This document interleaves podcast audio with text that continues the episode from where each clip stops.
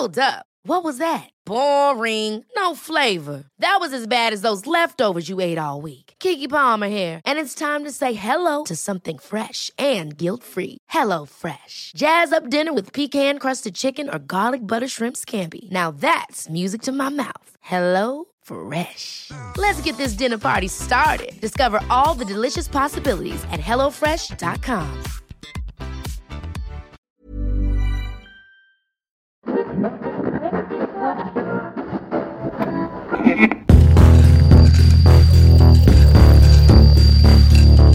Überdosis Crime. der Podcast.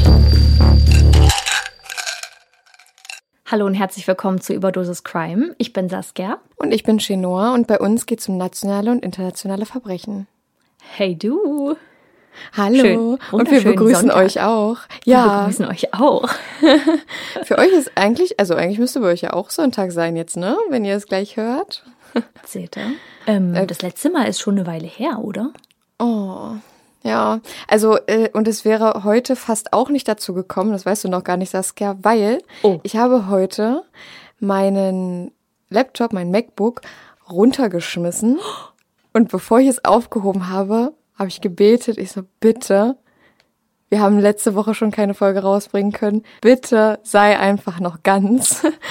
Ich habe ihn aufgehoben und er war noch ganz, Gott sei Dank.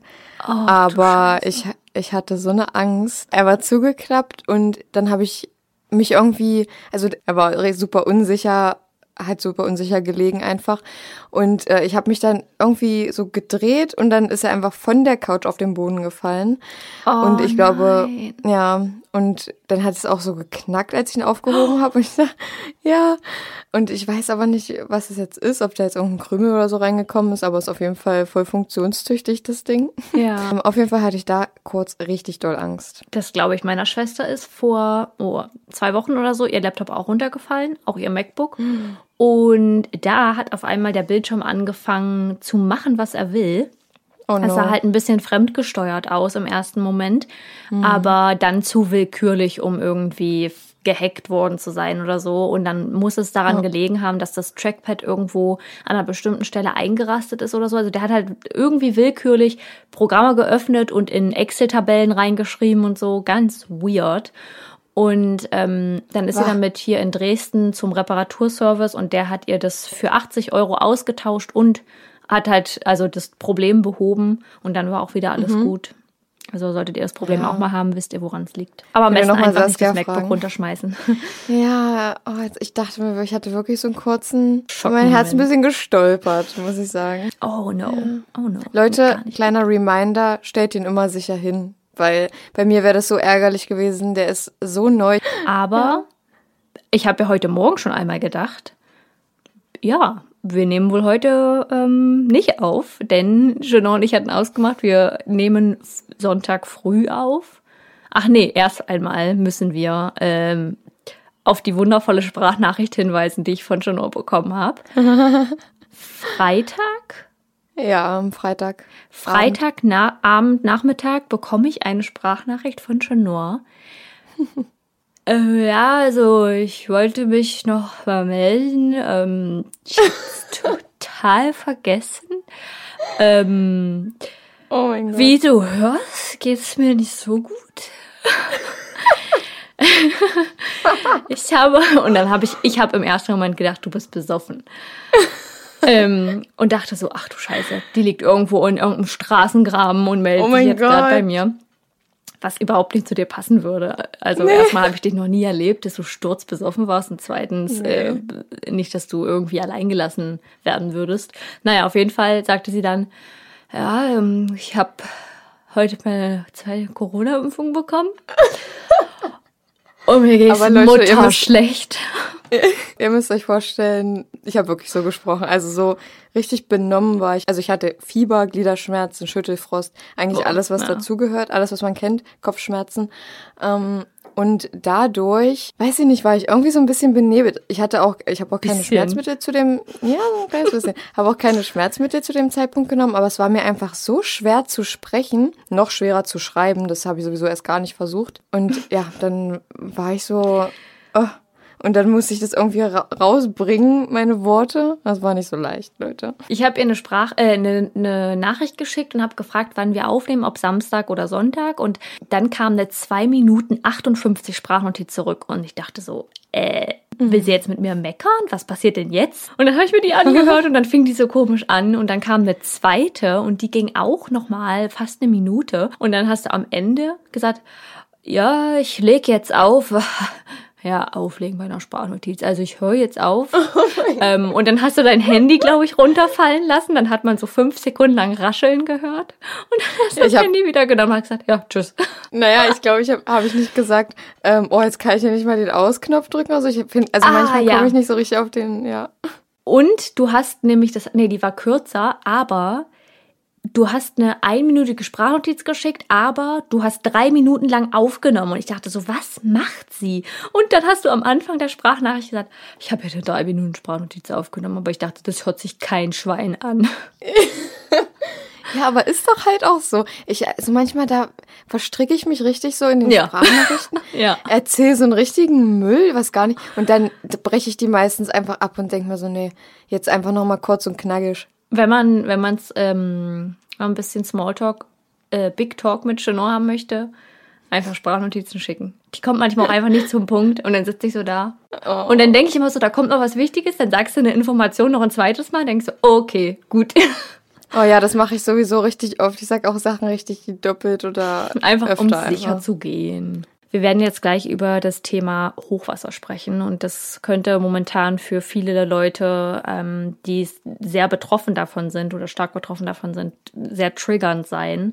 Wenn ihr damit jetzt gerade nicht in Verbindung kommen wollt, ähm, und da, da rede ich jetzt von Menschen, die wirklich ja von dem Hochwasser an sich betroffen sind und ähm, jetzt vielleicht gerade einfach eine Ablenkung suchen, dann schaltet gern zu der Stelle, die wir in der Episodenbeschreibung verlinkt haben.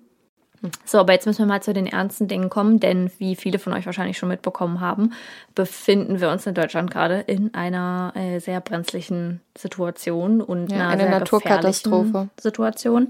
Ja, wir haben momentan starke Hochwasser. Ja, in Rheinland-Pfalz und ähm, NRW auf jeden Fall, ja.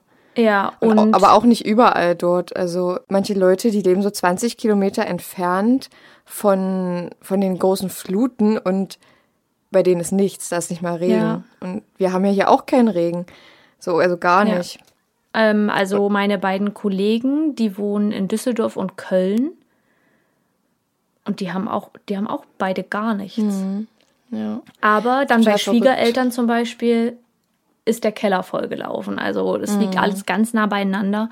Ähm, hier in Dresden ist zum Glück auch noch nichts, aber in der sächsischen Schweiz sieht es schon schlecht aus. Ähm, Mhm. Da steht es wohl auch schon kniehoch in den Straßen und ähm, ich habe auf jeden Fall, oder Schienbein hoch und ich habe auf jeden Fall ein bisschen Sorge, dass das bei uns auch noch ankommen könnte. Ja, ähm, ich, sag mal so, ich meine, wir sind ja die Hochwasser gewöhnt irgendwie auf eine Art und Weise, dadurch, dass ähm, wir an der Elbe leben. Aber das ist jetzt nochmal eine ganz andere Art von Ich finde, ja, ich finde das so, also es ist auf jeden Fall vergleichbar mit äh, 2002, was bei uns hier los war. Ähm, ich, also ich glaube, bei uns, äh, also wo ich wohne und was Saskias Heimatstadt ist, ähm, war es auch schlimm, aber da sind sozusagen nur die Keller, in Anführungsstrichen nur die Keller vollgelaufen. Äh, ist auch schon schlimm genug, aber wenn man sieht, dass bei manchen ganze Häuser weggeschwemmt wurden, ähm, Ja. und da, so ist es ja teilweise, oder nicht nur teilweise, sondern großflächig auch in, in, im NRW und Rheinland-Pfalz. Und Ja. es ist einfach so erschreckend. Jedes Video, was ich sehe und, und jedes Foto, was ich sehe, bereitet mir richtig Gänsehaut. Und man vergisst meistens so, dass da so Menschen hinterstecken, Ja, die jetzt einfach total. nichts mehr haben. Aus diesem Grund haben wir euch auch unten ein paar Spendenlinks reingesetzt, damit ihr auch helfen könnt. Oder ihr guckt mal in euren ähm, Schränken, ob ihr als Sachspende irgendwelche Klamotten abgeben könnt oder so. Das machen wir auch, denke ich. Ja. Ähm, also wenn ich jetzt irgendwas finde und vor allem, was auch immer viel gebraucht wird, was natürlich kein Mensch spendet, das sind ähm, Socken und Unterhosen, Socken und Unterwäsche generell, weil niemand spendet natürlich seine Unterwäsche, weil niemand möchte ja auch getragene Unterwäsche tragen. Ne? Und das sind auch so Sachen, die man oft vergisst. Ja. Mm, T-Shirts und Hosen ist alles wunderschön und wunderbar, ähm, ist ganz toll und auch wichtig, weil sonst frieren wir ja. Und ähm, aber das wird oft vergessen, diese Unterhosen und äh, Socken und so eine Sachen, ja. Total. Ich habe auch meinen Schrank vor kurzem schon aussortiert und wollte es eigentlich verkaufen, aber überlege jetzt auch, ich mhm. weiß nicht, wie die Situation jetzt in der sächsischen Schweiz aussieht, aber je nachdem, wo Hilfe gebraucht wird. Also versucht euch versucht nicht, wenn ihr jetzt dort vor Ort wohnt, aber das wird euch auch schon, werden euch schon mehrere Leute gesagt haben, nicht einfach irgendwo hinfahren und versuchen zu helfen, denn davon gibt's genug Leute, sondern organisiert über Organisationen versuchen zu helfen genau. und äh, die Sachen dann dorthin zu bringen und dann kann geschaut werden, wer braucht was. Ja, was ich noch sagen wollte, weil ich vorhin meinte, wir sind die Hochwasser ja irgendwie gewöhnt, also ähm, wir wohnen sehr direkt an der Elbe, jetzt nicht nur ich in Dresden. Ja. Und das ist aber eine andere Art, weil wenn es direkt von oben kommt und dann über Nacht passiert, dann kann sich natürlich niemand retten. Bei uns war das, ich kenne das seitdem ich klein bin, dass wir fast, oh, also bestimmt alle drei, vier Jahre mithelfen mussten, Sandsäcke schippen. Ja. Ähm, 2002 kann ich mich an Fotos erinnern, wo meine Eltern die kompletten Türen mit ähm, Bauschaum zugemacht haben und, mhm. und Bretter vorgenagelt haben und Sandsäcke äh, vor die Türen und Fenster gepackt haben. Das waren auch unglaublich gruselige Situationen, aber man hat sich irgendwie so ein bisschen darauf vorbereiten können. Jetzt mal ja. nicht von denen zu sprechen, die halt auch untergegangen sind und wo auch äh, Häuser mhm. weggespült wurden und es Erdrutsche gab, aber jetzt aus meiner Situation heraus, ja, bei uns gemeint ja, genau. habe, dass man das irgendwie bei uns vergleichen kann, aber so bei uns bei uns weiß man, die Elbe steigt halt an einem bestimmten Punkt oder zu einem bestimmten Zeitpunkt und dann muss man sich darauf vorbereiten. Und wenn man dann sieht, dass der Wasserstand steigt und man sieht, dass er zum Beispiel schon auf der Hälfte, an der Hälfte des Deiches steht, dann muss man sich darum kümmern, dass man eben flüchtet. Ja. Ja. Ich kenne auch einige, die an so einem tiefen Punkt wohnen, dass, ja, dass da regelmäßig die Keller zulaufen. Auf jeden Fall war das 2002 in bestimmten Regionen wahrscheinlich genauso schlimm wie jetzt. Und ich habe auch um, äh, irgendwo in Nachrichten oder so, ich gucke jetzt nicht viel Nachrichten, aber ich habe auch äh, gesehen, wo eine Familie interviewt wurde, die 2002 richtig doll betroffen war von den Fluten. Und ja. da das Haus, das existiert halt gar nicht mehr. Und ähm, ja, die, und die Familie hatte äh, ein kleines Baby und die Frau hat halt in dem Interview gesagt, dass sie dachte, sie und ihr Baby schaffen es nicht überhaupt zu überleben in der Nacht. Und das ist halt richtig, richtig verrückt und krass und auch richtig herzzerreißend, was da auch für Schicksale jetzt einfach dranhängen. Ja. Ähm, auch, was ich auch so denke, ähm, die Tiere zum Beispiel, ähm, die Kühe, denen steht das Wasser. Also ich will nicht wissen, wie viele Kühe wahrscheinlich schon gestorben sind oder oder Pferde Allgemein oder alle Tiere, Katzen. Ja, alle. Also irgendwo sind gerade alle Lebewesen betroffen. wenn man das so sagen kann. Und es ist einfach richtig, richtig schlimm. Und deswegen ist es wichtig zu spenden. Wenn man jetzt nicht unbedingt viel Geld hat, dann sollte man vielleicht gucken, ob man irgendwelche Sachspenden geben kann. Schlafsäcke werden immer gebraucht. Ja, wie gesagt, einfach irgendwas, Decken, Kissen. Und ähm, wer da noch Kapazitäten hat, der kann vielleicht auch ähm, jemanden aufnehmen bei sich zu Hause. Ich habe jetzt schon viele ähm, gesehen, die vielleicht einen Gasthof haben oder ja ein Motel, ein Hotel, die eine Pension, die äh, Leute aufnehmen und das erweicht so richtig mein Herz immer, muss ich sagen. Ich finde das richtig schön.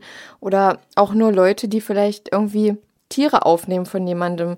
Wenn die, ich glaube nicht, dass manche Leute, die gerne ihre Katze oder ihren Hund für den Zeitraum abgeben wollen, damit ähm, sie erstmal ihre eigenen Sachen auf die Reihe kriegen können. Also ja, postet es in die Welt raus. Sind. Genau, ge ja genau. Postet es in die Welt raus, wenn ihr ähm, irgendwie Kapazitäten habt, jemanden aufzunehmen, äh, irgendwelche Wohnungen habt, die leer stehen, wenn euch irgendwelche Wohnungen gehören oder so oder jemanden kennt es wäre auf jeden Fall wirklich wichtig und ähm, da sollte jeder versuchen zu helfen und wir dürfen jetzt auf jeden Fall nicht egoistisch sein in solcher Zeit. Bevor wir das Thema abschließen, möchte ich nicht der Klugscheißer sein, aber nochmal sagen, denke nicht, dass das von irgendwo kommt und wir sollten uns alle ein bisschen mehr mit dem Thema Klimawandel auseinandersetzen. Dafür sind wir jetzt nicht der richtige Podcast, aber ähm, wir werden auf jeden Fall in Zukunft mal in der Story ein bisschen was posten, damit ihr euch ein bisschen informieren könnt und weiterbilden könnt und wir zusammen daran arbeiten können. Denn es ist super wichtig und wir haben, ich habe mit meinem Freund darüber gesprochen, wie gruselig das ist, dass sowas im Jahr 2021 passiert, die Natur sich sowas zurückholt oder beziehungsweise man so schnell unter der Natur eingeht und verschwinden kann. Und mhm. wenn das so weitergeht, was macht, was passiert mit unseren Kindern? Können unsere Kinder später noch an alle möglichen Orte reisen oder wird es viel weniger Orte geben, die man bereisen kann? Ähm, das finde ich ein, ein sehr, sehr schlimmes und ja, bewegendes Thema. Aber jetzt erstmal genug mit dem Hochwasserthema. Ähm, ich denke, die Leute, die davon betroffen sind, würden jetzt gerne auch ein bisschen unterhalten werden. Und dafür sind wir ja da, um euch auch ein bisschen abzulenken. Und ich habe heute wieder einen kleinen Fall vorbereitet. Aber erst kommt unser Verbrechensalphabet. Und da haben wir heute den allerletzten Buchstaben Z. Möchtest du beginnen? Mhm. Kann ich machen. Dann legen Sie mal los. Mein Begriff für den letzten Verbrechensalphabet Buchstaben Z. Das ist ja fast schon traurig hier. Ja, es ist das Ende einer Ära, Leute. Der Begriff ist Zwangsprostitution. Von Zwangsprostitution spricht man, wenn eine Person eine andere Person zur Prostitution zwingt, durch Gewalt, Täuschung, Erpressung, Ausnutzung einer Zwangslage oder Ausnutzung der Hilflosigkeit. Die Zwangsprostitution ist in 232a StGB geregelt.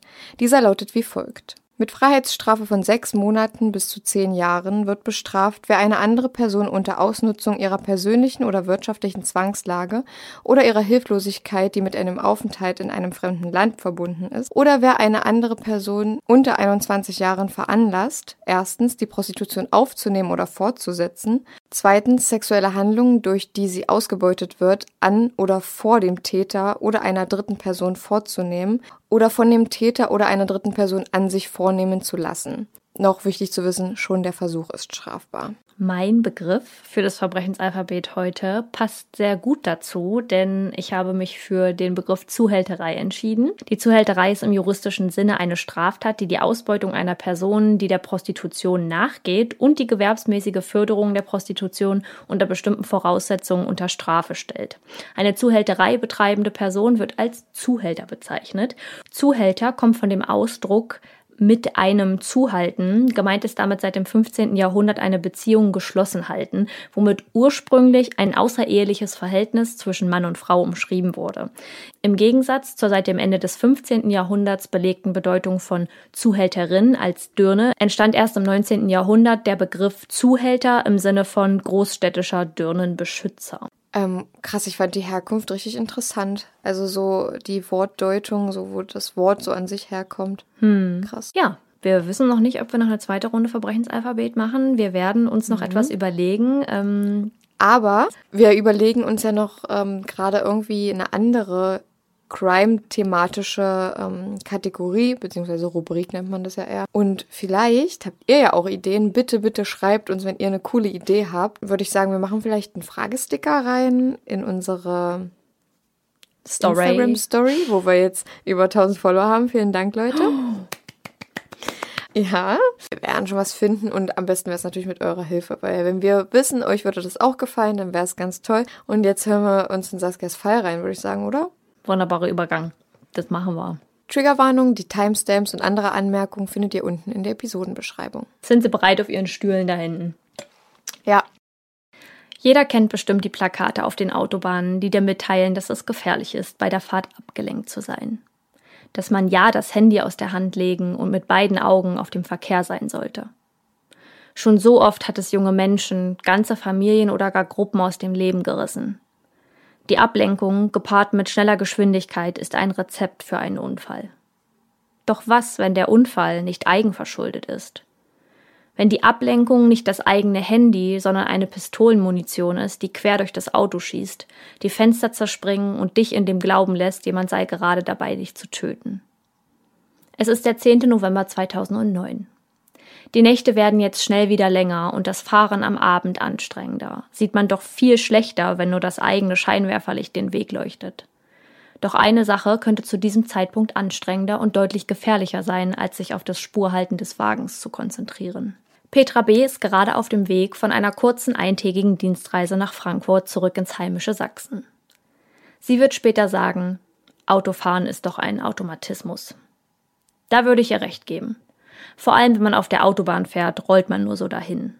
Manchmal, da stimmen mir die Zuhörer bestimmt zu, kann man sich nicht mehr daran erinnern, was in den letzten fünf Minuten passiert oder wie man plötzlich zur Raststätte gekommen ist. Auch Petra B. wollte wahrscheinlich einfach nur noch nach Hause. Doch da wird sie an jenem Abend nicht ankommen. Es ist kurz nach 18 Uhr, als sie auf der A3 nach Bautzen mit ihrem Skoda ansetzt, um einen Lastwagen zu überholen. Sie drückt den Blinker herunter, lenkt nach links und ein ohrenbetäubender Krach macht sich im ganzen Wagen breit. Sie spürt, wie ihr Splitter des Fahrertürfensters entgegenfliegen und sich in ihren Hals fressen. Das Auto beginnt zu schlenkern und es nicht mehr unter Kontrolle zu kriegen. Petra versucht mit ihrem Fuß an die Bremse zu gelangen, doch schafft es nicht. Diese Sekunden müssen ihr vorgekommen sein wie Minuten der Qualen. Der Wagen prallt gegen die Mittelleitplanke und kommt erst dann zum Stehen. Andere Fahrer, die das Spektakel mit ansehen mussten, dahinter ihren eigenen Wagen manövrierten, um sich nicht selbst in den Unfall zu verwickeln, rufen den Notruf. Keiner weiß, wieso die Frau plötzlich die Kontrolle über ihren Wagen verlor. Petra B. wird sofort mit dem Rettungswagen ins Krankenhaus gebracht und dort notoperiert. Splitter nach Splitter wird aus ihrem Hals entfernt. Doch was die Ärzte aus Petras Hals holen, sind keine Glassplitter der Fensterscheibe. Es sind Metallsplitter eines Projektils eines Projektils, welches Petra B.s Wirbelsäule um Millimeter verfehlte. In ihrer Akte wird später stehen, die Schussverletzung war objektiv lebensgefährlich und führte nur aus glücklichen Umständen nicht zum Tode der Geschädigten. Petra B. hat den Unfall überlebt. Ganz viel Glück und vielleicht ein Schutzengel waren an jenem Abend bei ihr. Doch Petra B. war nicht die einzige und nicht die erste Person, auf die geschossen wurde. Wir springen circa zwei Monate zurück in die Vergangenheit der 2. September 2009. Auf der A1 fährt ein litauischer Autotransporter mit sechs geladenen Neuwagen aus Polen kommt Richtung Neuss. Noch am selben Tag geht die Meldung ein, er hätte während der Fahrt unter Beschuss gestanden. Eigentlich undenkbar. Der klare Menschenverstand würde einem suggerieren, dass eventuell ein loses Autoteil auf der Fahrbahn ein solches schussähnliches Geräusch von sich gegeben hat. Doch diese außergewöhnliche Meldung soll an diesem Tag nicht die einzige sein. Es gibt eine zweite. Selber Ort, selber Zeitpunkt, dieselbe Beobachtung, ebenfalls durch den Fahrer eines Autotransporters gemeldet.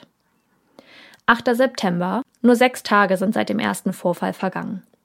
Wir befinden uns auf der A45 irgendwo zwischen Dortmund und Frankfurt am Main und wieder, genau wie zuvor, beschreiben Kraftfahrer das abstruse Gefühl, ins Visier eines Schützen geraten zu sein. Insgesamt häufen sich die Meldungen in den kommenden Wochen auf einen dreistelligen Betrag. Und spätestens jetzt ist klar, irgendjemand macht im Westen und Südwesten Deutschlands Jagd auf Lastwagen. Ein Autobahnschütze, wenn man so will. Die Vorfälle erlangen eine solche Aufmerksamkeit, sind landesweit in allen Medien, Zeitungen, Radio, selbst zur Hauptsendezeit im Fernsehen, dass die Polizei in Zugzwang gerät. Nicht zuletzt, weil das Leben zahlloser Menschen auf dem Spiel steht und das in einem Gebiet von 40 mal 600 Kilometer. So groß ist der vermutete Tatort. Thomas W. und Rainer G. vom Bundeskriminalamt werden 2013 die wichtigsten Ermittler des Landes sein. Und nach solchen verlangt es auch, denn die Anhaltspunkte sind mehr als dürftig. Beobachtungen gibt es viele, ja, doch sind diese weder zeitlich noch lokal in einen aufschlussreichen Zusammenhang zu bringen. Viele Fahrer merken erst bei Beendigung der Fahrt, dass sie getroffen wurden. Alle anderen hören zwar die Schüsse, können jedoch keine Auskunft darüber geben, aus welcher Richtung diese fielen. Von einer Autobahnbrücke, vom Straßenrand, aus einem Fahrzeug. Den Ermittlern fehlt jede Spur. Doch dann dieser einschneidende Tag. Der 10. November 2009. Wir sind wieder dort, wo unser Fall begann. Und so komisch es klingen mag, wird nun auch klar, weshalb der Schuss auf Petra B. so enorm wichtig für die Ermittler war. Denn zum ersten Mal gibt es eine Handvoll Hinweise. Wegen des Unfalls ist der Tatort nun so genau bekannt wie nie zuvor. Petra B.s Auto wird bis ins letzte Detail von den Polizisten inspiziert und dabei fällt auf, das Einschussloch ist die bisher wertvollste Spur. Dem Winkel nach liegt die Höhe des Treffers auf derselben Höhe wie die, von der der Schuss ausgegangen sein muss. Der Schütze zielte aus der Gegenrichtung. Und mehr noch, da die betreffende Autobahn ein außergewöhnliches starkes Quergefälle besitzt, begrenzt sich die Auswahl des potenziellen Täterfahrzeugs auf eines mit hohem Führerstand. Aus einem Pkw wäre der Schuss physikalisch gar nicht möglich gewesen. Eine Böschung gibt es nicht und auch sonst keine erhöhte Position in Fahrbahnnähe. Deshalb sind sich die Ermittler zum ersten Mal in diesem Fall mit einer Sache sicher. Es wird ein Lkw-Fahrer gesucht. Einer von circa 500.000. Die Nadel im Heuhaufen. Mehr liefert der Fall Petra B. bisher nicht. Das Projektil konnte zwar gefunden und rekonstruiert werden, ist als Hinweis jedoch nahezu wertlos. Kaliber 22, etwas, das jedem Sportschützen mühelos zugänglich ist. Deshalb hält man sich an die einzige Spur, die bleibt. Diesen einen LKW auf der A3. Mit 300 Anlagen werden deutschlandweit alle Kennzeichen vorbeifahrender Lastwagen auf Autobahnen registriert. Das Ziel? Den Treffer landen. Eine Übereinstimmung mit einem der unzähligen Kennzeichen, die kurz nach dem Schuss auf Petra B. auf der A3 registriert wurden. Doch diese Methode wird rasch abgewiesen, da die Mautdaten nicht zur Verbrechersuche genutzt werden dürfen. Fast etwas altmodisch führen die Ermittler die Suche mittels Plakaten vor, in der Hoffnung, der Täter hätte mit seinen Geschichten bei anderen geprahlt und diese würden sich an ihn erinnern. Doch vergeblich, niemand meldet sich. Sogar ein Lockvogel, ein präparierter LKW, der perfekt in das Opferbild der bisherigen Fälle passt, kommt zum Einsatz. Er filmt in alle Richtungen, doch trotz gefallener Schüsse kann kein verdächtiger Wagen ausgemacht werden. Die Ermittler stecken fest. Es wird ernst am 1. Februar 2010 eine weitere erschreckende Meldung. Auf der A2 durchschlägt eine Kugel das Fahrerfenster eines Kleintransporters, als dieser zum Überholen eines Autotransporters ansetzt. Wie durch ein Wunder verlässt das Projektil den Transporter durch die Beifahrerseite. Der Fahrer und die anderen Insassen bleiben unverletzt. Das gleiche wiederholt sich zwei Monate später auf der A61. Wieder Glück im Unglück. Diesmal durchschlägt die Kugel zusätzlich eine Lärmschutzwand und sprengt schließlich das Fenster eines dahinterliegenden Wohnhauses. Für alle wird nun deutlich, dass jemand mit dem Leben bezahlt, kann nur noch eine Frage der Zeit sein. Zum ersten Mal wendet sich die Polizei an die Öffentlichkeit. Und was ihnen dort zugetragen wird, ist der erste Hoffnungsschimmer seit langem. Ein Fahrer meldet sich, eine Privatperson, die ihr Auto üblicherweise mit einer sogenannten Dashcam, die zur Beweissicherung von Unfällen dient, ausgestattet hat. Der Fahrer erinnert sich, dass er am Tag des Angriffs auf Petra B. zur selben Zeit die A3 Richtung Würzburg befuhr und tatsächlich, das Videomaterial existiert noch. Die Kameraqualität ist unterirdisch, das Wetter schlecht, verregnet, es ist dunkel, 18 Uhr im November. Trotzdem werden insgesamt 33 Lastkraftwagen dokumentiert, die der Fahrer im Zeitraum der Tat am Unfallort überholte. Und in einem davon hat mit hoher Sicherheit der Täter gesessen. In monatelanger Kleinstarbeit wird das Video zerpflückt und optimiert, um von jedem einzelnen LKW die Aufschrift, das Nummernschild oder zumindest die zugehörige Spedition auszumachen. Das Ergebnis spricht für sich. 30 von 33 können ausgemacht werden, von denen jeder als Täter ausgeschlossen wird. Übrig bleiben ein Kipper, ein Bauzug und ein gewöhnlicher Lastkraftwagen. Eine Identifikation bleibt weiterhin unmöglich. Doch plötzlich, ohne absehbaren Grund, hören die Vorfälle auf. Natürlich stellen sich der Polizei damit einige Fragen. Wurde der Täter arbeitslos? Ist er krank? Vielleicht sogar gestorben? Oder fehlt ihm nur die Chance, einen LKW zu fahren? Selbst ein Wechsel der Route oder der Spedition ist denkbar. Doch schnell lässt der Täter wieder von sich hören. Statt der Schüsse gehen andere Meldungen bei der Polizei ein. Rund um eine kleine Stadt in der Nordeifel legt ein unbekannter Metallplatten mit Nägeln aus. Autos fahren sich daran die Reifen platt, Unfälle werden provoziert. Dass die Platten aus den Sicherungsgurten eines LKWs gefertigt sind, ist der einzige Hinweis, den die Polizei braucht. Alles passt ins Bild des Täters. Dezember 2012. Drei Jahre sind seit dem ersten Schuss vergangen. Der Fall ist mittlerweile legendär, erlangt so viel Popularität, dass er bei Aktenzeichen XY durchgespielt wird. BKA-Chef Jörg Zirke steht vor der Kamera und bittet um Mithilfe. Man bietet den Zuschauern 100.000 Euro für sachdienliche Hinweise, eine enorme Summe für einen Täter, der noch nicht zum Mörder wurde. Doch das plant der Schütze zu ändern.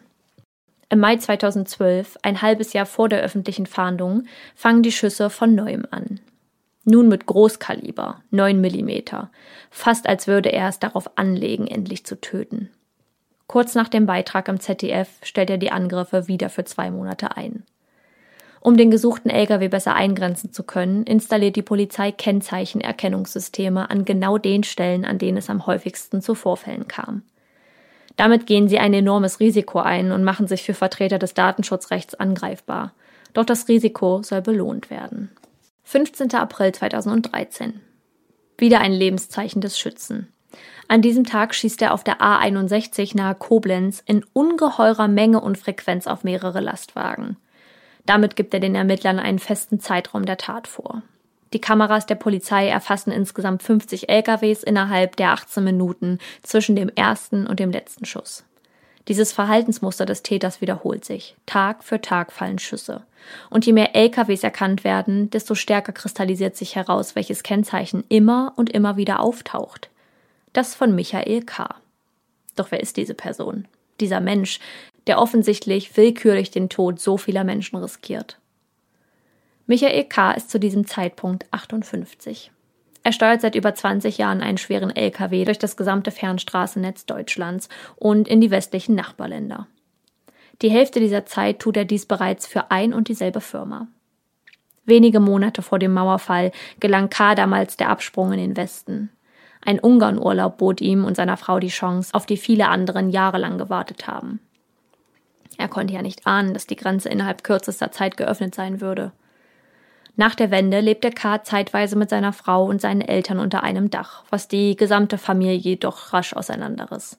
Ehestreit, Demenz der Mutter, Eifersucht und das alles führte zu starken Veränderungen in K.s Privatleben. Die einzige Konstante, die ihm blieb, war die Arbeit. Michael K. wurde stets als höflich und zuverlässig beschrieben. 2005 dann der Wechsel zur neuen Spedition. Erst fährt er nur Kurzstrecke, doch schließlich und auf eigene Bitte hin ist er oft die ganze Woche mit einem großen LKW unterwegs. Auch in der neuen Firma ist man von K begeistert. Der Chef empfindet ihn als pünktlich, flexibel, jemanden, der auf die Regeln achtet und sein Führerhaus sauber hält.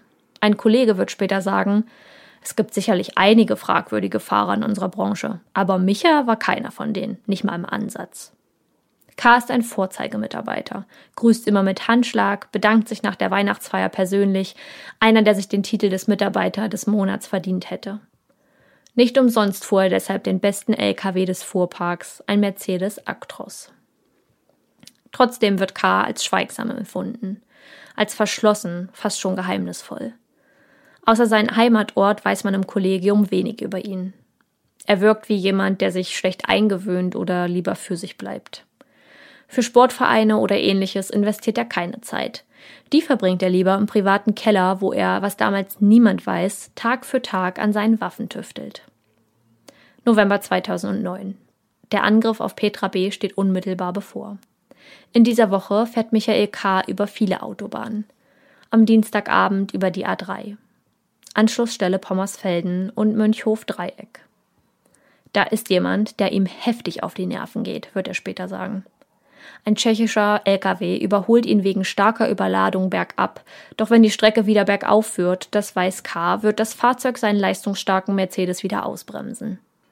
Begebenheiten wie solche machen ihn rasend. Sie kehren eine völlig neue Seite an ihm zum Vorschein. K. greift noch im selben Moment zu einer selbstgebauten Pistole, die er im Führerhaus dauerhaft versteckt hält. Ein Schalldämpfer bewahrt ihn davor, zu viel Aufmerksamkeit auf sich zu ziehen. Sehr routiniert, als ob er diese Szene schon hunderte Male geprobt hat, lenkt er das Fahrzeug mit der linken Hand, stützt sich mit dem rechten Arm darauf ab und zielt. An Selbstbewusstsein fehlt es ihm nicht. K. ist von seinem Talent an der Waffe überzeugt. Nicht umsonst hat er im Keller oder in verlassenen Kiesgruben geübt. Es kommt einem vor, als befände sich K. in einem Spiel, vielleicht einer Simulation, die rundherum um seine Fahrerkabine stattfindet. Wenn er fährt, sagen die Ermittler, zieht er in den Krieg. Auf einer Autobahn. Er gegen alle anderen, als würde man auf einer Weide jagen gehen. So sitzt er mit seiner Waffe hinter dem Lenkrad, 700 Mal schießt er über vier Jahre hinweg. Erst mit der selbstgebauten Kaliber 22 Pistole, dann mit einer russischen Armeewaffe, die er einem Sowjetsoldat kurz nach der Wende abschwatzen konnte. Sein Ziel sind ausschließlich Autotransporter, mehr noch die Ladung als die Transporter selbst. Damit hat alles angefangen. 150 Fälle listet der Staatsanwalt Boris Raufeisen. 150 Schüsse, bei denen man sich sicher sein konnte, dass sie tödlich hätten enden können. Schüsse, die meist während der Dunkelheit passierten und zum Glück nur in wenigen Ausnahmen mehr als nur Sachschäden anrichteten. Manch einer unterschätzt nach dieser Information vielleicht die Tragkraft eines solchen Geschehens. Die Geschosse des Kleinkalibers 22 hatten genug Energie, um ein Karosserieblech zu durchschlagen, wie die Einschusslöcher an den Neuwagen, welche auf die Autotransporter geladen waren, zeigten. Man mag sich nicht vorstellen, was ein solch kleiner Gegenstand hätte anrichten können, wenn die Munition nicht so glimpflich den Fahrer des Wagens verfehlte. Michael K. wird später sagen, er habe nie, in keinem einzigen Fall auf die Fahrerkabine oder die Person gezielt was zwar abhängig von der Schwierigkeit des Zielens beim Fahren beweist, dass er nicht so gut im Zielen war, wie er von sich selbst glaubte. Auch behauptete er, erst in der Zeitung von der schwerverletzten Petra B. mitbekommen zu haben. Michael K. war ein Systemkritiker, um nicht zu sagen Feind der DDR. Nach seiner Lehre zog er mit seinen Freunden umher und brach Autos auf. Meist irgendwelche Westschlitten, wie er es nannte, die den Bonzen gehörten. Er blieb weder unentdeckt noch unbestraft und bekam somit 14,5 Jahre Haft. Zehn davon saß er ab. In seinen Augen eine große Ungerechtigkeit, für eine solche Sache so lange ins Gefängnis zu wandern. Der Gutachter später stellt fest, dass er ab diesem Zeitpunkt keinen Regeln mehr folgte. Gesetze existierten für ihn nicht, die lehnte er ab. Er wird stur und scheint sich gern sofortig zu rächen, wenn ihn jemand wegen einer Alltagslappalie zum Kochen bringt. Im Mai 2010 blockierte er eine Autobahnauffahrt, weil der nachfolgende Fahrer ihn verärgert hätte. Mehr Worte sind nicht nötig, um klarzumachen, wie kurz seine Zündschnur wirklich war. Ja. Vielleicht wusste Michael K. nicht, dass er der meistgesuchte Mann Deutschlands war. Was er aber ganz genau wusste, war, dass bei seinen Schüssen Menschen hätten ums Leben kommen können. Er hätte sie umbringen können. Und doch fuhr er mit genau dem Wissen weiter, die Pistole immer griffbereit im Handschuhfach, um sie zu zücken, wann immer er mal wieder so richtig sauer war. Einmal, da bezahlte seine Frau ohne Absprache mit ihm einen Strafzettel von 380 Euro wegen Lenkzeitüberschreitung, den eigentlich die Spedition übernehmen sollte. Er musste innerlich getobt haben vor Wut, setzte sich in sein Auto und schoss wahllos auf parkende Pkw in der Stadt. Michael war nicht der Typ fürs Prahlen. Angeben war nicht so sein Ding. Doch zweimal wurde er schwach und zeigte einem Bekannten an einem Rastplatz ganz stolz den unglaublich leisen Schalldämpfer, auf den er so stolz war. Als dieser ihn aber auf Petra B. anspricht, fährt Michael K. aus der Haut. Ein zweites Mal sieht ihn gleicher Bekannter im Keller die Waffen säubern, informiert allerdings in keinem der Fälle die Polizei. Der Gutachter sagt außerdem, dass dem Begutachteten nicht klar war, woher die Wut käme. Woher die Wut käme, die auf der Straße dann nur so aus ihm herausplatzt. Vielleicht von früher, als ein anderer Autotransporter ihn so weit von der Straße abdrängt, dass er fast einen Unfall baute. Oder vielleicht von einem anderen Mal, als rumänische Fahrer ihn überfielen. 23. Juni 2013. Ein VW-Bus fährt in dem kleinen Dorf in der Eifel an Michael K.'s Haus vor.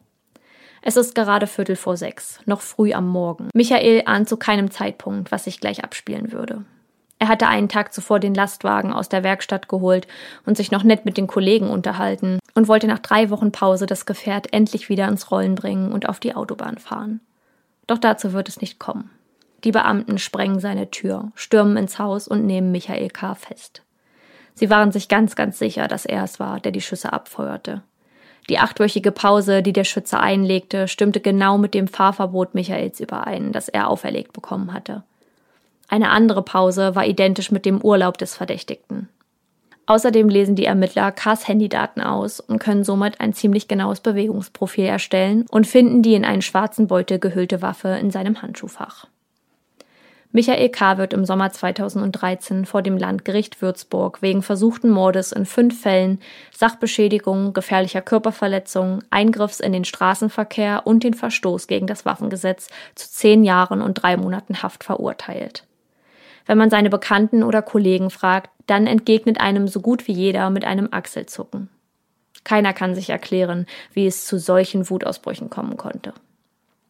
Schon gar nicht aus dem netten Herrn, mit dem man sich in der Kaffeepause so gut unterhalten konnte. Jeder berichtet nur Gutes von ihm, und auch der Gutachter findet keine Lösung für das Rätsel. Der Verurteilte selbst bleibt dabei, dass die Wut von der Provokation anderer Lastwagenfahrer einhergeht und das fast zum Überlaufen gebracht hätte die einzige Person, die eine Begründung oder einen genaueren Einblick in Michael K.'s Leben hätte geben können, wie die Wut entstand oder wie er zum Schützen wurde, war seine Frau. Und diese möchte bis heute nicht über ihn sprechen, steht ihm aber zur Seite und hält zu ihm. Michael K. riskierte mit jedem Schuss ein weiteres Menschenleben, hätte solche fast in einem Wimpernschlag beendet. Und man würde davon ausgehen, dass es für ihn und seine Lastwagenfahrerkarriere damit auch genauso schnell vorbei sei. Doch seine Aussichten sind ganz gut. Sein ehemaliger Chef Bernd Keutz war zum damaligen Zeitpunkt nicht abgeneigt, ihn ein zweites Mal einzustellen. Wenn der Micha jetzt vor mir stehen würde und nach Arbeit fragen würde, könnte ich mir vorstellen, sie ihm zu geben. Man ist sich ja bewusst, dass auf der Autobahn viele Gefahren herrschen, aber das ist nochmal ein ja. anderes Level von Gefahr. Das ist, ja, das stimmt. Das, das ist, ich glaube, das ist die unwahrscheinlichste und ja, die, die, die man einfach am wenigsten erwartet, weil wer geht davon aus, so heute werde ich aus einem anderen Fahrzeug in meinem Fahrzeug angeschossen. Ja. Beziehungsweise, oder ich weiß gar nicht, meinst du, äh, er hat es mit der Intention gemacht, jemanden richtig zu töten? Oder, oder hat er es einfach nur billigend in Kauf genommen, dass jemand getötet wurde? Ich denke ehrlich wird? gesagt, ich denke ehrlich gesagt zweiteres. Ich kann mir nicht, ich war also, entweder gibt es da so einen starken Persönlichkeitsunterschied zwischen diesen beiden mhm. Seiten, ähm, ja. oder aber das vermute ich jetzt, dass, dass er das einfach in Kauf genommen hat, dass sobald die Wut in ihm aufkommt, mm, dass alles bei ihm ein bisschen wie ein Film abläuft und er das einfach macht, mhm. ohne ihn jetzt in Schutz nehmen zu wollen.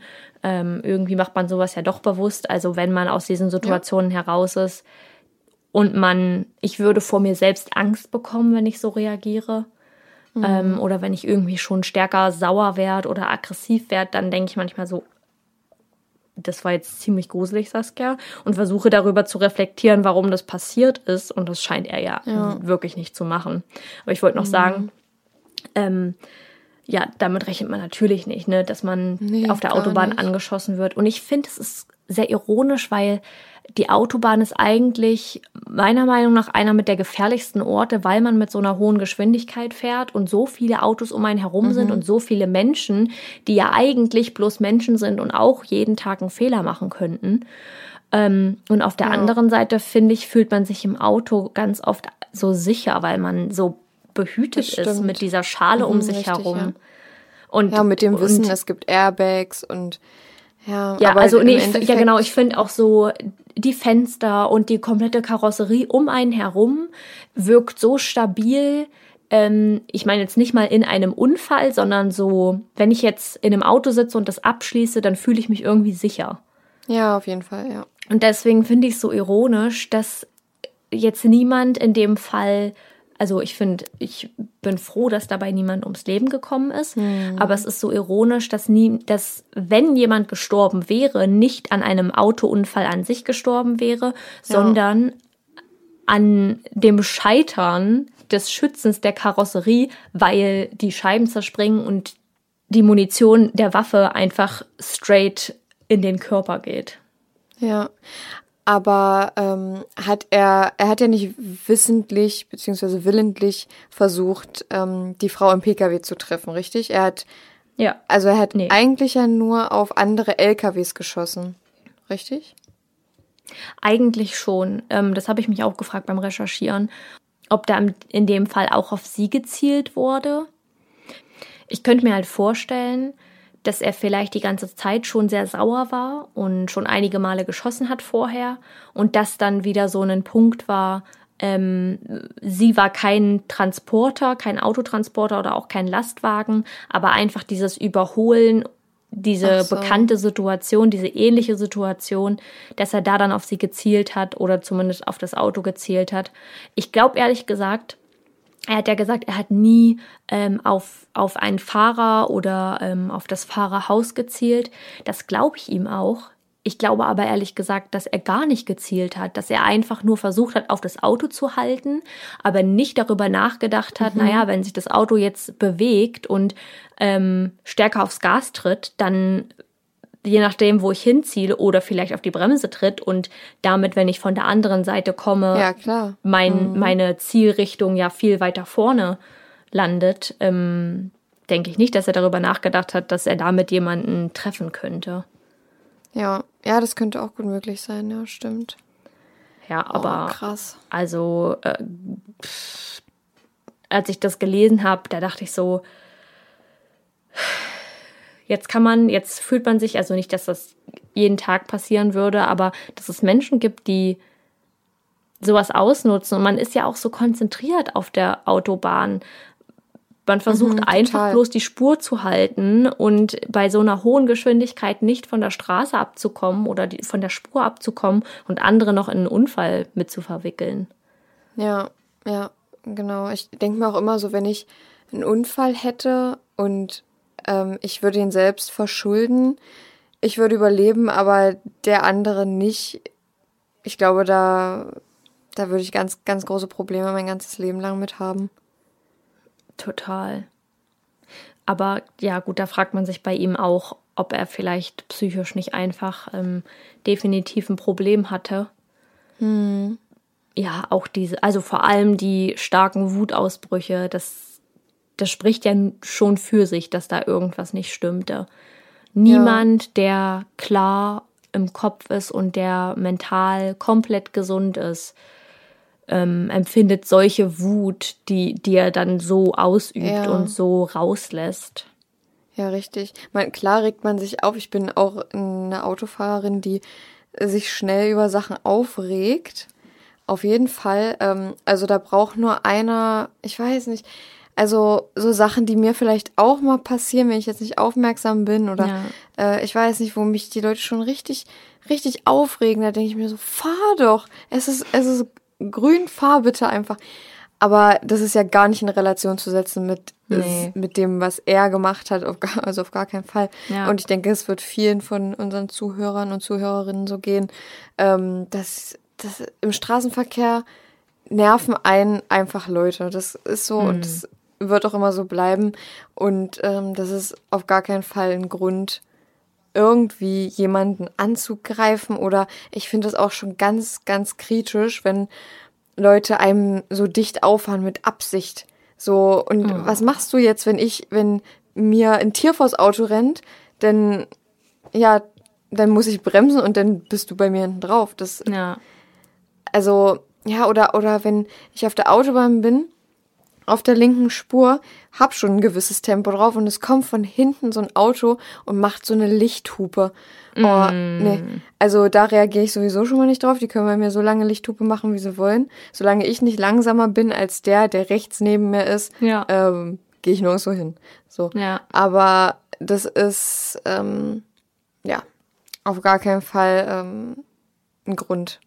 Also find- egal wie sehr man genervt wird, es ist kein Grund, da eine Waffe zu zücken und auf die Leute loszuschießen. ich finde, das Autofahren, ähm, das bringt, glaube ich, für viele Menschen so die Grundlage des Meckerns. Beim Autofahren fühlt sich fast jeder wie der Boss oder ich fahre so gut und vergleicht sich mit anderen. Und es gibt Menschen, die sind vielleicht unsicherer im Straßenverkehr, ähm, trauen sich nicht unbedingt. Ich bin zum Beispiel eine Person, also beim Überholen auf der Landstraße jetzt ähm, mit Gegenverkehr, da bin ich echt vorsichtig. Da habe ich äh, Ja. schon Schiss und ähm, ist jetzt nicht so, dass ich hinter einem Traktor hinterher tucker, aber wenn ich nicht einsehen kann, was da kommt, dann fahre ich halt dahinter. Und dann Ja, denke ich mir so, Fall. ja, Digga, dann musst du halt mich und den Traktor davor überholen. Ähm, Ja. Aber das Risiko gehe ich nicht ein und ich glaube, Nee. wie gesagt, dass sich viele mit anderen vergleichen und denken, sie fahren besser und haben da irgendwie äh, einen Vorteil, weil ihr Auto schneller ist oder whatever. Ähm, und ich glaube, dass dadurch eben auch sehr viel Aggressivität im Straßenverkehr herrscht, ähm, Ja. die da überhaupt, also die da total fehl am Platz ist. Man sagt nicht umsonst, man sollte nicht wütend Auto fahren und Mhm. Ja, ähm, irgendwie einen klaren Kopf haben, wenn man ein Auto fährt. Ich merke das bei mir selber, wenn ich irgendwie gestresst bin oder so. Ich habe das echt manchmal, dass ich zu Hause ankomme und denke, was habe ich die letzten zehn Minuten gemacht? Bin wirklich ich gefahren? Ja, Und wie so ein der- Tunnelblick hat man dann. Total. So, man kriegt, man kriegt schon gar nicht mehr mit, weil das so routiniert ist für einen. Ja, und zu der Mhm. Wut kann ich nur sagen, ähm, momentan empfinde ich das ein bisschen nach, also nicht in der Art und Weise und äh, ich weiß mir, glaube ich, auch anders zu helfen. Aber ich habe gemerkt, als ich zunehmend gestresster wurde, dass meine also meine Zündschnur war so viel kürzer oder ist so viel Ja. kürzer momentan. Und ich werde wirklich, also ähm, Triggerwarnung, häusliche Gewalt. Ich habe hier noch niemanden, äh, noch, ich habe hier niemanden geschlagen ähm, und werde das auch nicht tun.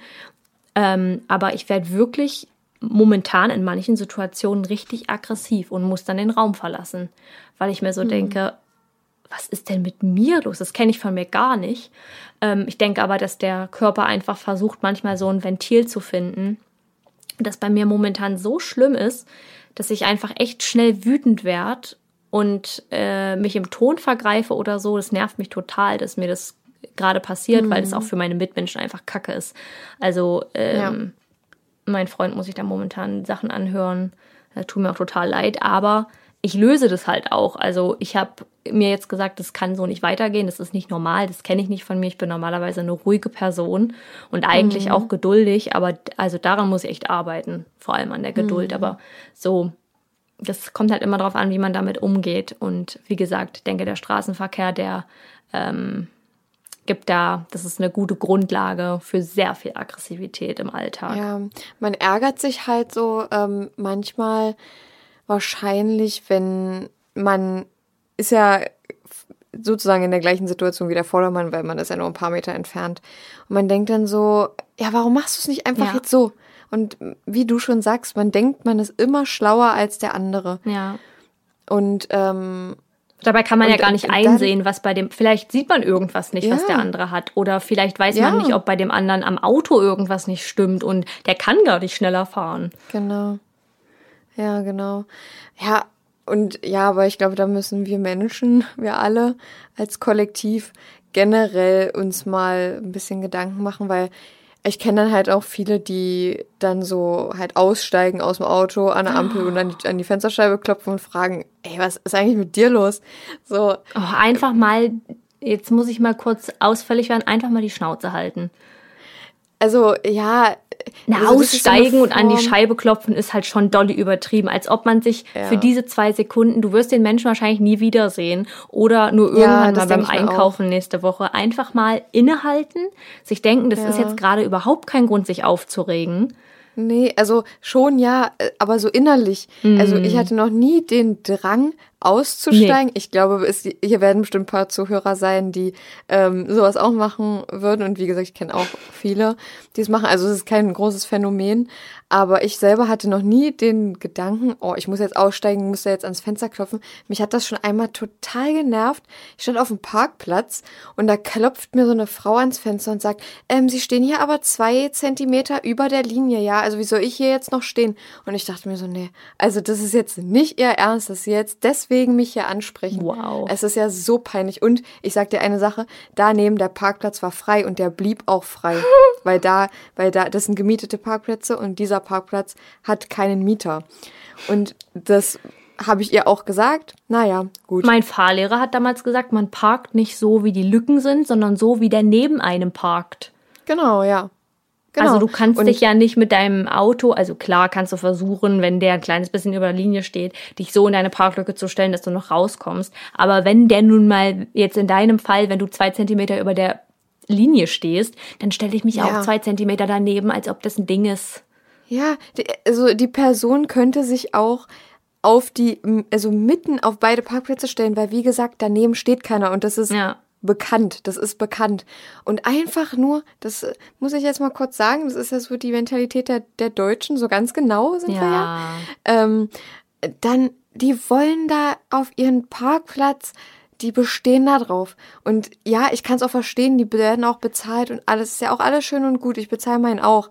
Aber wenn mein Nachbar neben mir ein bisschen anders steht, ey Leute, bitte, das kann doch nicht, also es kann doch kein Grund sein, jemand an Fenster zu klopfen. Und ich habe schon ganz genervt das, ähm, das Fenster runtergemacht, weil ich ganz genau wusste, was kommt.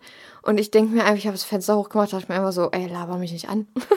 Ja, ich finde, also, man, also bei, bei manchen Menschen glaube ich auch einfach, dass die nichts zu tun haben oder nicht äh, irgendwo ihren Stress woanders lassen müssen in solchen Situationen. Ähm, Ja, wie gesagt, kurze Zündschnur, ja. Oder sie müssen es den Leuten beweisen, dass sie es besser wissen.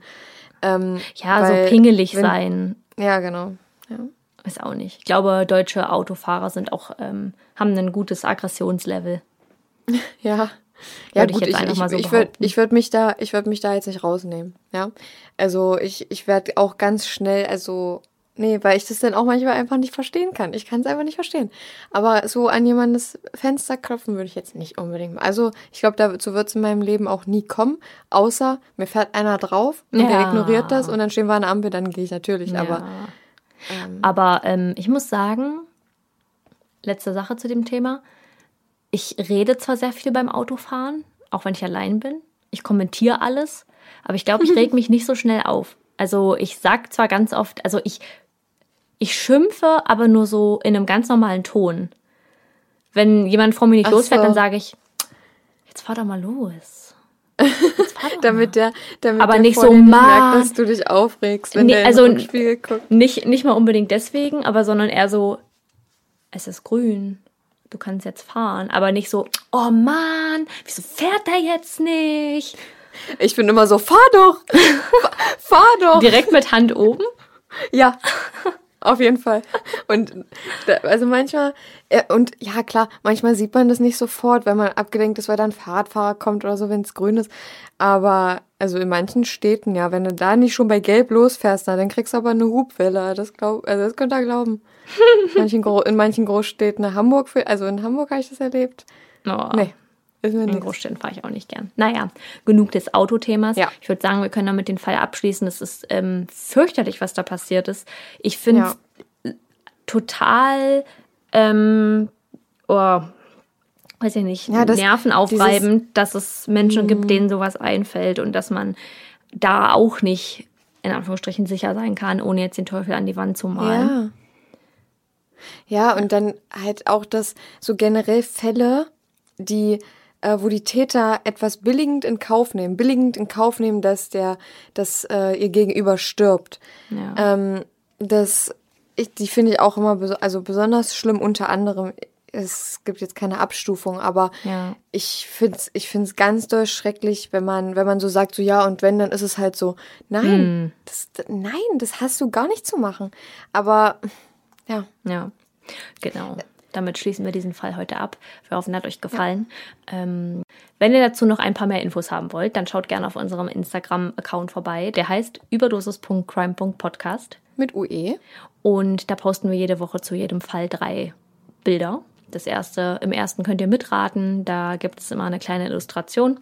Und ähm, in den Kommentaren könnt ihr fleißig raten, um welchen Fall es sich handelt. Und wir sind da auch ähm, ein bisschen aktiv und gucken. Und die anderen beiden Bilder sind dazu dann immer zu dem Fall mit Informationen und weiteren Fotos.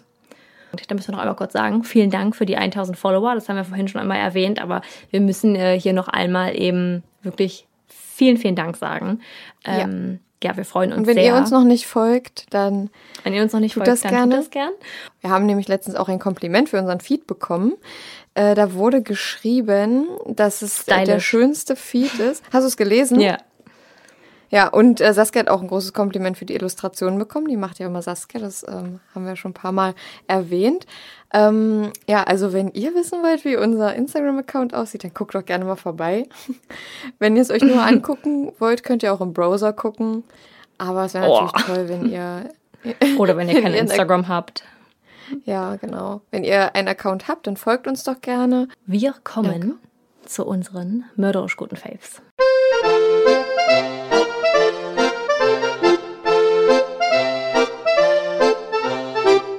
Mein Favorit ist heute ähm, mal etwas ganz anderes.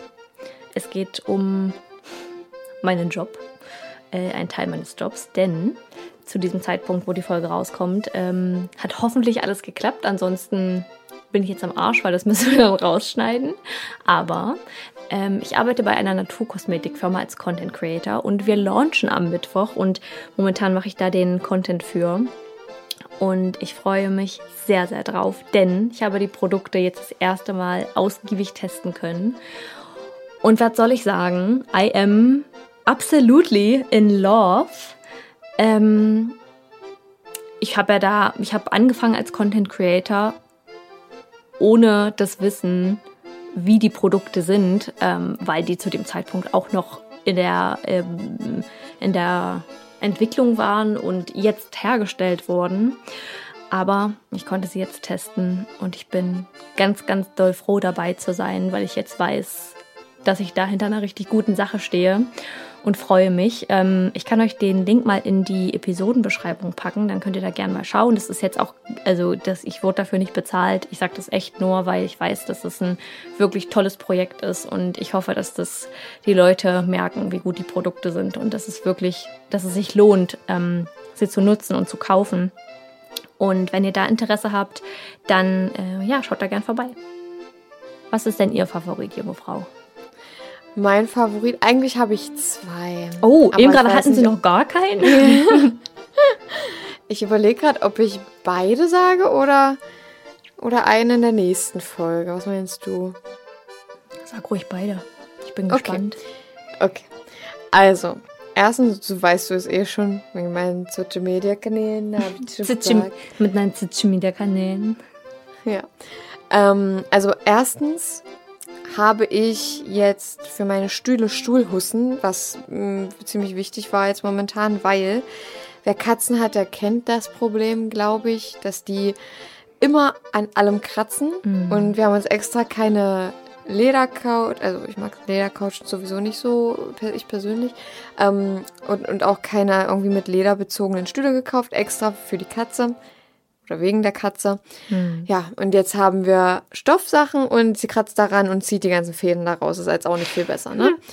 Und im Endeffekt ist es jetzt so, dass äh, die Stühle katastrophal aussahen und ich mir dachte, gut, machst du eine Stuhlhusse drüber und ähm, die ist tatsächlich wirklich richtig gut und ich freue mich richtig, dass ich die habe, weil es sieht einfach so viel hochwertiger aus und so viel schöner. Und ich hatte schon überlegt, mir neue Stühle zu kaufen, dachte mir aber, ja gut, ich wollte jetzt eigentlich nicht, ich will eigentlich schon schöne Stühle, aber. Ja, aber ja, sie kratzt ja trotzdem nicht, noch, ne? Genau, ja. Und deswegen finde ich es immer schwierig, schöne Stühle zu finden oder auch gemütliche Stühle zu finden, die ähm, ja auch für Katzen geeignet sind, sage ich mal, wo die jetzt nicht dran kratzen können. Das sind ja eigentlich nur Hartschalenstühle dann. Äh, und das, ja, weiß ich nicht. Ich, also ich. Was man vielleicht. Mich da jetzt noch. Was man mhm. vielleicht hätte probieren können, ist, ähm, sich Hartschalenstühle auszuleihen, die hinzustellen, bis sie aufhört daran zu kratzen und dann wieder die normalen Stoffstühle hinzustellen. Aber kann natürlich sein, dass sie dann auch wieder anfängt, oder? Ja, und wo leihe ich mir so eine Stühle aus? Also. In der Stadthalle. Echt? Nee, ich weiß nicht, ob man sich die da ausleihen kann, aber da gibt es auf jeden Fall welche. Ach so.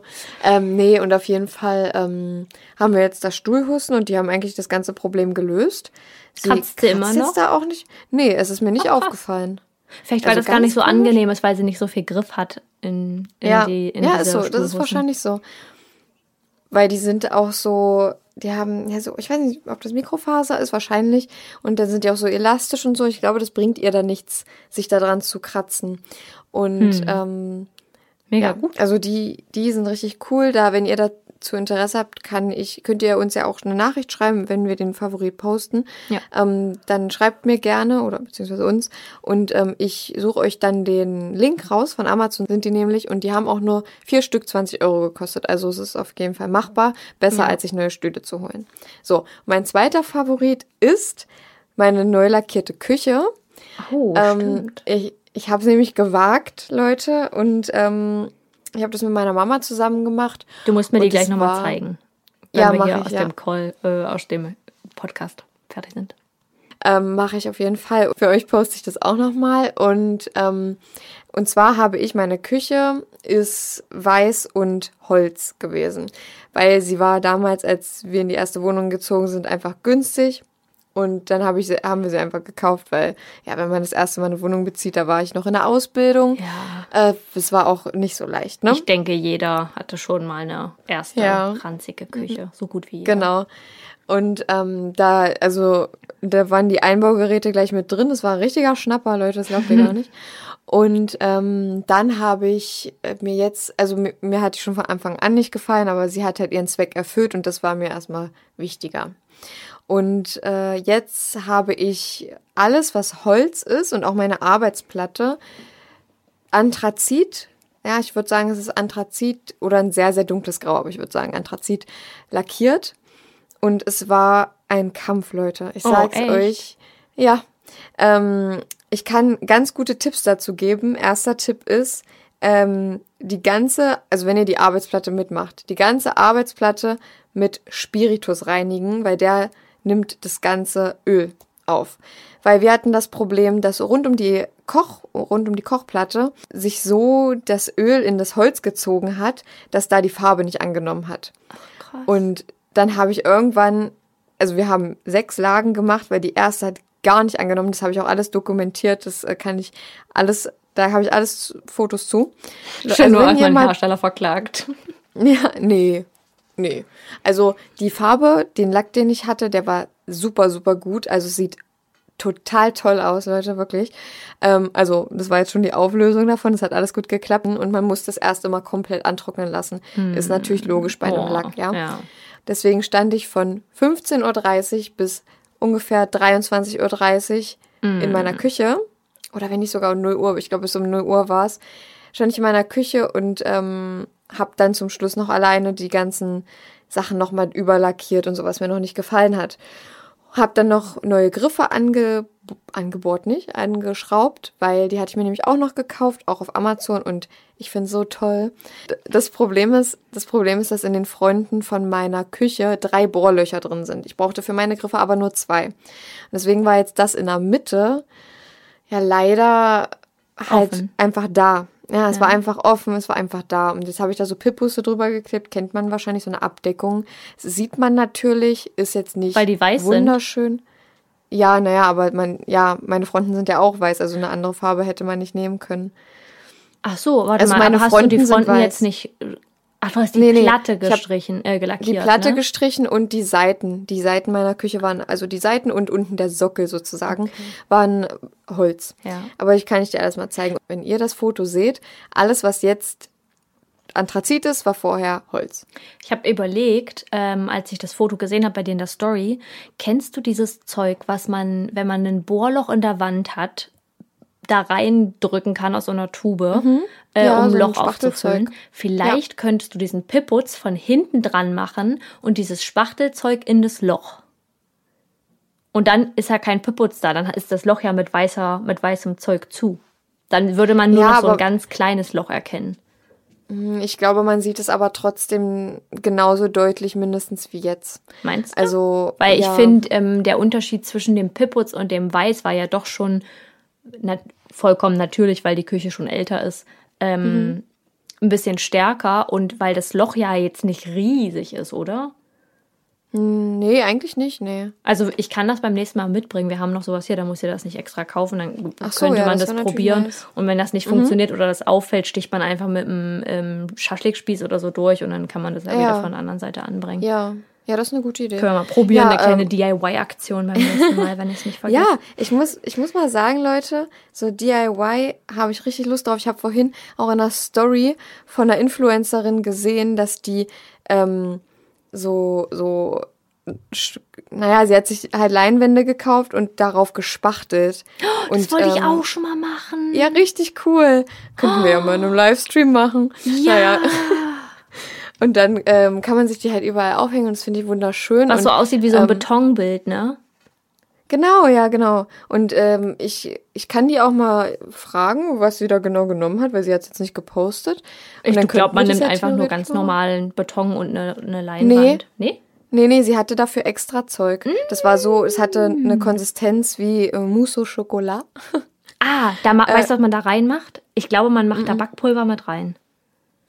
Also ich, ich kann sie ja mal fragen. Ja, also ich ansonsten kann die suchen wir uns da einen, ansonsten können wir uns da auch einen äh, Dings raussuchen. Pinterest ist der beste Freund und Ein Helfer. Rezept. Ein Ein Rezept. Recipe. Ähm, nee, aber das ist, das wollte ich auch mal machen unbedingt. Und deswegen habe ich halt auch gesagt, so ich will mir jetzt nicht unbedingt eine neue Küche kaufen. Ich habe auch überlegt, die zu folieren, zumindest meine Arbeitsplatte. Es ist aber immer sehr umständlich und Mm, ja. dann sind da Luftblasen drin. Nee, nee, nee, nee, nee. nee. Und ähm, dann hat meine Mama gesagt, komm, wollen wir es nicht einfach versuchen, ansonsten kannst du später immer noch folieren. Ich so, ja, okay. Und jetzt im Endeffekt bin ich so zufrieden damit und ihr könnt es euch dann in der Story angucken. Jetzt genug von meinem Favoriten, das war schon viel zu viel. Ihr wisst jetzt auf jeden Fall Bescheid. Kleine DIY-Queen für Noah. Genau. Ähm, Leute, das war's mit unserer Folge. nee. Nee, das noch- war's noch nicht. Ey, jetzt haben wir es fast vergessen. Wir müssen was ganz Trauriges ansprechen. Ähm, wir beenden den Podcast nicht. Keine Sorge.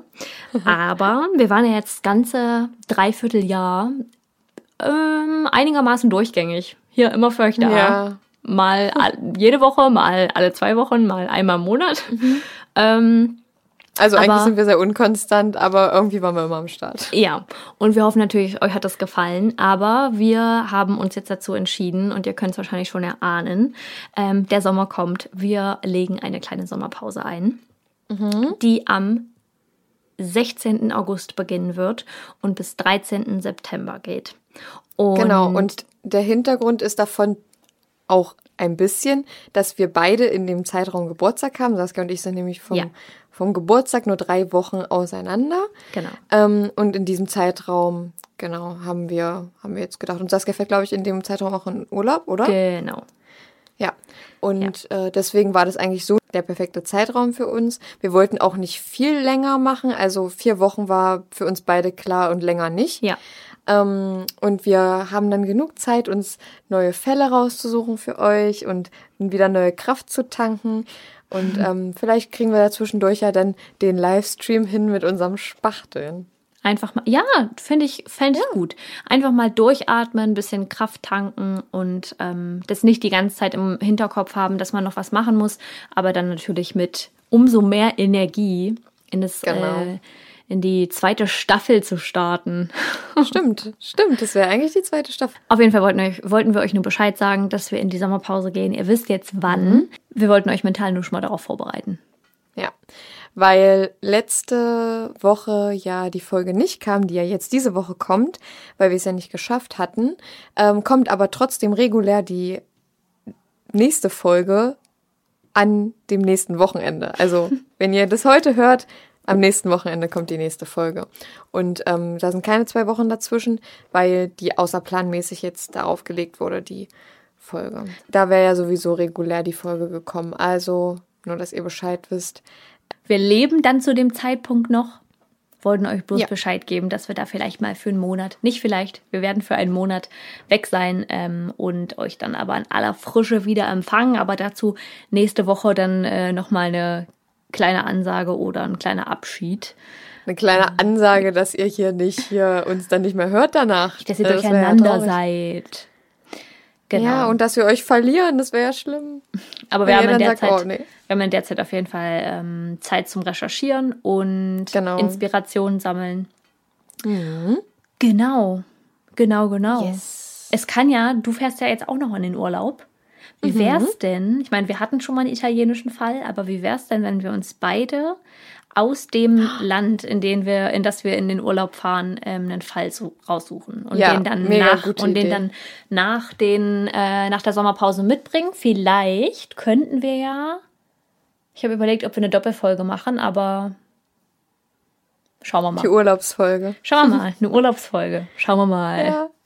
Gut, Ja. ja. gucken wir mal, ja. Ist, eine, ist echt eine coole Idee. Es, das ist, sind so coole Vibes, wenn man im, also ich würde das, ich würde auch im Urlaub recherchieren, sag ich mal, weil wenn ich am Strand liege, oh, mir ist immer so langweilig, ich habe dann eh nichts zu tun. Und dann ähm, würde ich, da- würde ich auch dann auch da sitzen und ein bisschen recherchieren. Das kann ich mir, könnte ich mir vorstellen. Kannst du uns ein kleines Foto posten, wenn du das tun solltest?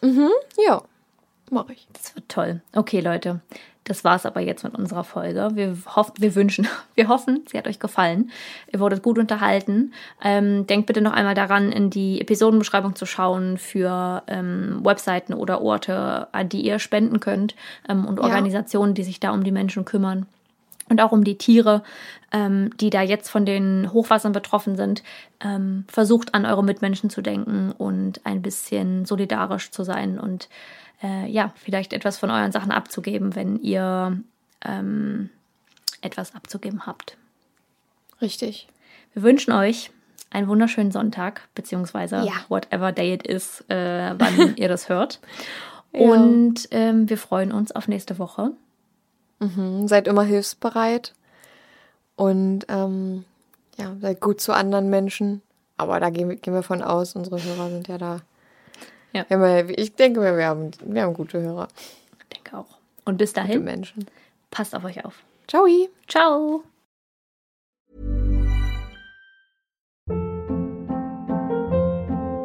Hold up. What was that? Boring. No flavor. That was as bad as those leftovers you ate all week. Kiki Palmer here, and it's time to say hello to something fresh and guilt-free. Hello Fresh. Jazz up dinner with pecan-crusted chicken or garlic butter shrimp scampi. Now that's music to my mouth. Hello Fresh. Let's get this dinner party started. Discover all the delicious possibilities at hellofresh.com.